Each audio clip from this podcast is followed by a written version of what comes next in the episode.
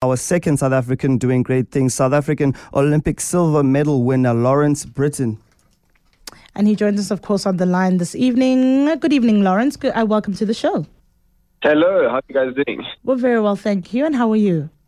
Oh, no, top. Yeah, very good. So, when you win an Olympic medal, do you wear it everywhere? Because that's what I would do. I'd take it, I'd shower with I'd it, shower with it. take it to the shopping mall, take it running. Do you take it everywhere? Have you, or do you kind of keep it on you and look at it periodically just to see if it's still there and it's still real? Oh, yeah, I I have actually been taking it around most most places with me. I think it uh, it's actually quite amazing, like when when people see the medal, how much like all they have for it, and how like I don't know, it's just, it's very cool, and I think it's, it's it's quite a cool thing to be able to show someone. So I've tried not to to leave it at home and, and try to try to let, let everyone that wants to see it see it. Yeah. It, it's, it's almost like a, a battling between putting it in the safe, making sure it's, sa- uh, it's safe, and uh, bringing it out to the party and Jaws and everyone actually seeing it. Yeah, no, exactly. So, So- yeah, one hand I want to keep it precious and and safe, but on the other hand I'm like, well, this thing is is part of South Africa, so I must let everyone see it. So you and your partner Shaun Keeling really dug deep from a dark corner and rode through the field with a powerful finish. Can you explain? I can't imagine. Can you explain the feeling when you crossed that line and you saw that you guys had won the silver medal? Medal. Can you just try and explain how it felt and what went through your mind? Oh, I think it's it's it's a really hard feeling to describe in words. I think it's it's something you've dreamt about for for so so long, and then to to actually have it come come real is is amazing. So yeah, but I mean, already about a hundred meters before the line, I was already shouting, "Silver Shaun, come on, we Yeah. can get this!" Like, uh, and then crossing the line was just like, yeah, I couldn't was just hitting Shaun on the back and just yeah, doggy, we did it. You come from a family of athletes, a very sporty family. So, is it because of that that you chose sport, specifically rowing, or did it happen? You know, you, you looked at other things and thought, no, no, no, actually, this is the thing I want. Um, so how did you decide to get into sport? Was it because of the rest of your family, or you know, you kind of found it uh, by accident almost? Uh, it definitely wasn't by accident. I think uh, my dad had rowed when he was younger, and then uh, my brother had started rowing at high school. So when I chose a high school, I chose one that could row, and then gave it a go. And I, I did the other sports. I did uh, athletics and uh, and rugby and, and and swimming and stuff and all that. But uh, I just seemed to enjoy rowing a bit more. So I don't think there was a pressure to row, but there was. I just enjoyed it a lot and, and found I was fairly good at it from from the beginning. So yeah. And, and I think rowing, I know for when I was younger, I didn't realize how much uh, work rowing was, how hard it was. I quite think for a lot of people, they think, well, you're, you're rowing, how hard could it be? But it's really grueling. Yeah, because I think uh, when when you're rowing really well, it always looks quite easy, but it is actually it is one of the hardest things to do. I mean, they, to, the amount of pain that that race that race gives you is is quite phenomenal, and and you have to actually really prepare your mind for for the the pain that's coming. So when you're sitting on that start line, you you're really nervous about what you're about to do to yourself. Mm. More than anything else, really. And how many hours a week are you putting in in terms of training time? Oh, it's a it's a lot of hours. I think the training is is really big because we so we do about twenty five, I think, hours a week. We usually we just count in kilometers, so we usually up to two hundred and forty k's a week of rowing, which is like two three sessions a day on the water on the Uber. And what kind of sacrifices have you made to get where you are? Obviously, there's some things that you have to be in a in a in a in a, in a bodily state that is conducive towards the kind of trajectory that you set for yourself. What sacrifices have you made, and can someone in the rowing fraternity expect in that to achieve the, the excellence that you guys have?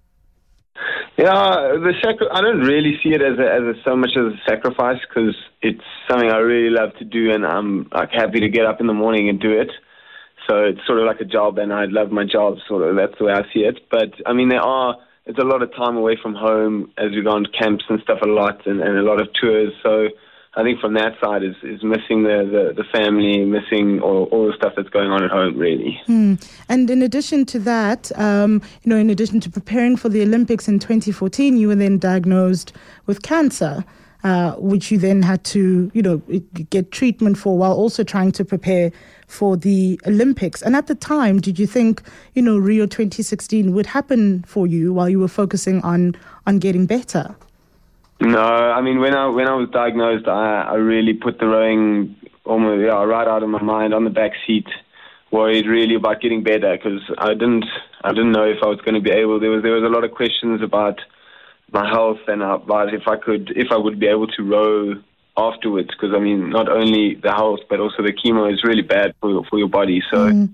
to be able to so I just put it out of my mind and then and then only later when I started responding well to the meds and and the doctors were happy, then I could start to think about about rowing again. And even then I still was not really. I mean, Rio was always the goal and the Olympics was always the goal, but more just to get back and, and to see to see what I could do.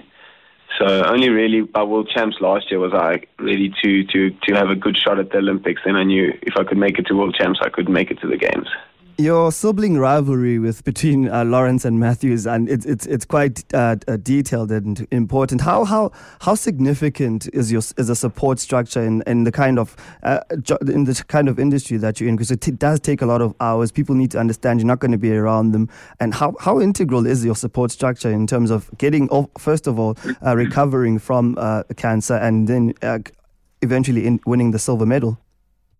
No, the people around you. I think the people that you have around you are, are the ones that can that make you sort of who you are. So the the people that were around all my friends and my family whilst I was getting treatment were massive. I mean, they they really kept the positive energy up when when I was a bit down. Mm-hmm. And then yeah, and even through the training, it's you need to have the right people around you to be able to to believe that you're doing the right training and and the right stuff to to go and, and perform at the Olympics. So. Mm-hmm yeah, a lot of a lot of talking to my brother, a lot of help from the family. From uh, my mom is a doctor, so she obviously looks after us really well.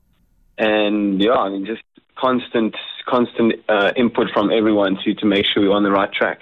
So, what happens now? Uh, Olympics are done. You have a gorgeous silver medal, which I hope you're taking everywhere. Um, and, and, and so, what happens now? There's obviously the next Olympics, and, and, and but those are a couple of years away. And they, you know, athletes have other competitions between the big ones, the big international ones. So, are you competing in other international competitions? Is it now a rest period for you? What happens now? Yeah, so I've got a there's some university racing coming up next weekend, and I'll go down uh, sort of like our South African version of the Oxford Cambridge boat race. So mm-hmm. I'm quite looking forward to that.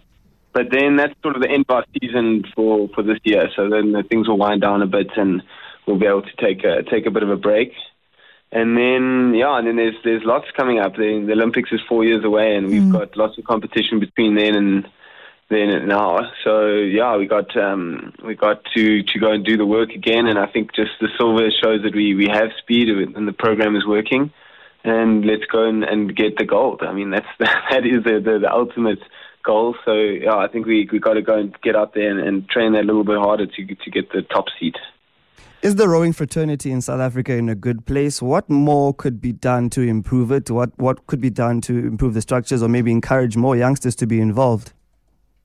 Yeah, I think that the the the, the school system is, is getting stronger, but I mean we still we still it's quite an expensive sport, so a lot of private schools are, are involved with the rowing, and I think maybe going into those grassroots and, and expanding the the catchment zone for for all the schools and, and getting reaching more South Africa, I think will be will always help us out. So I think mm. that is a big a big goal for the next few years. Mm-hmm. And yeah, and then and then, but it is growing. I mean, there's definitely bigger interest in rowing than than I would say eight years ago, there was not much.